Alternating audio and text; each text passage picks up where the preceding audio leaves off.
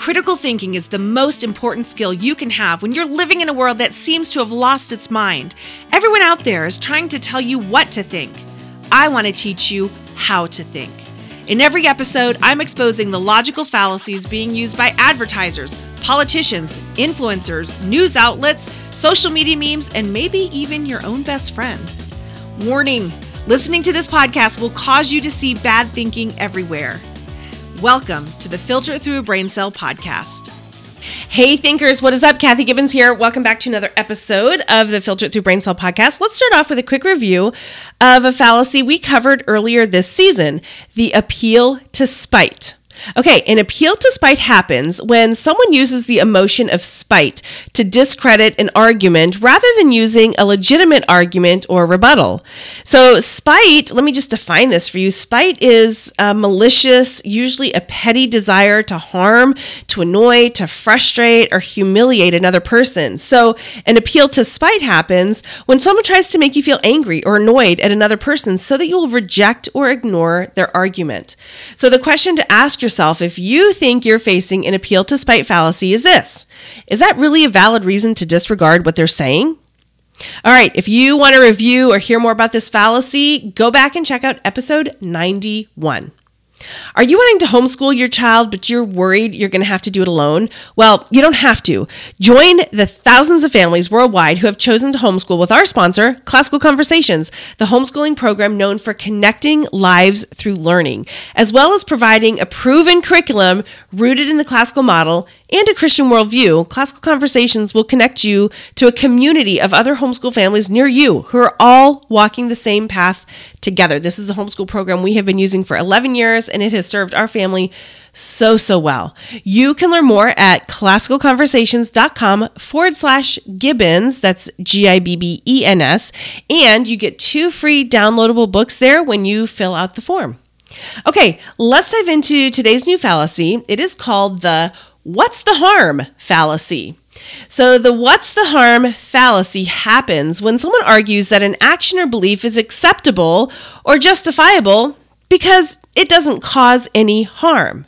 So here's a super simple example. Let's say you have a cousin named Caleb, and Caleb is trying to get you to skip school to go to the mall with him that day. He says, What's the harm in skipping school just this once? It's not hurting anyone else. Okay, can you see the fallacy? Just because this decision isn't directly affecting any other students doesn't mean it's a good idea. This argument ignores the potential harm that could result from missing school, such as falling behind in your classes, lower grades, and getting in trouble for lying to your parents and teachers. It turns out there could be lots of harm in this decision. Another what's the harm example could be littering. Let's say you're at the beach with a group of friends and one of them throws some trash on the ground and says, What's the harm in a few pieces of trash being here? It's just a little, and besides, it's not hurting anyone.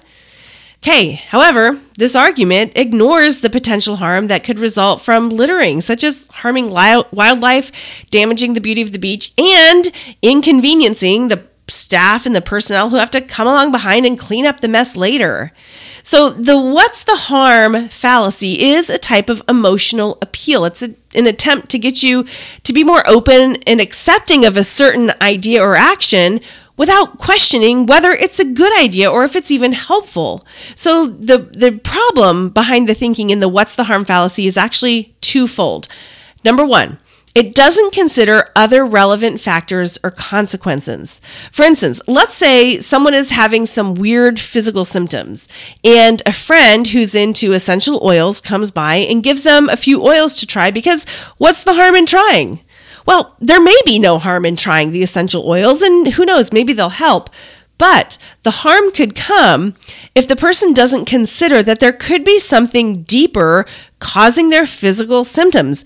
Maybe they have a really serious disease or condition causing their symptoms that essential oils aren't designed to treat. So, and then the other problem behind the what's the harm fallacy is that harmlessness isn't proof that something works. There could be a ton of things that are harmless in any particular situation, but that's not proof that they're helpful either. It makes me think of the movie My Big Fat Greek Wedding, and one of the characters in there for everything, their answer was Windex, right? They use Windex to for everything, for every little situation that came up. Is there any harm in using Windex in those situations? Probably not. But the question that but that doesn't mean the Windex is actually helpful either.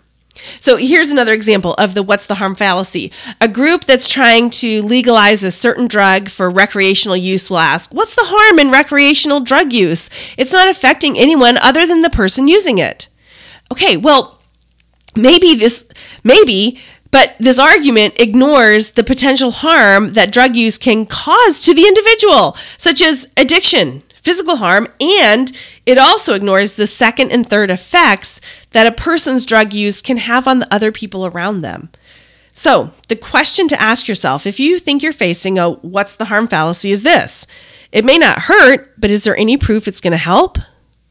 It may not hurt, but is there any proof it's going to help? Okay, guys, that's it for today. And remember, when you learn how to think, you will no longer fall prey to those who are trying to tell you what they want you to think. And it all starts with asking one simple question Is that really true? I would love to hear from you. Do you have questions about fallacies and cognitive biases? Are you now starting to see and hear them everywhere around you too? Well, send them in. They just might get featured on the podcast. You can email them to me at think at filteritthroughabraincell.com or you can connect with me on Instagram at filteritthroughabraincell. And if you want to be notified about when new episodes come out and all the things that we're doing, go to www.filteritthroughabraincell.com and sign up to receive email updates. I would love it if you would help us on our mission to teach society how to think well. Please subscribe, leave us a review, and share this podcast people in your life.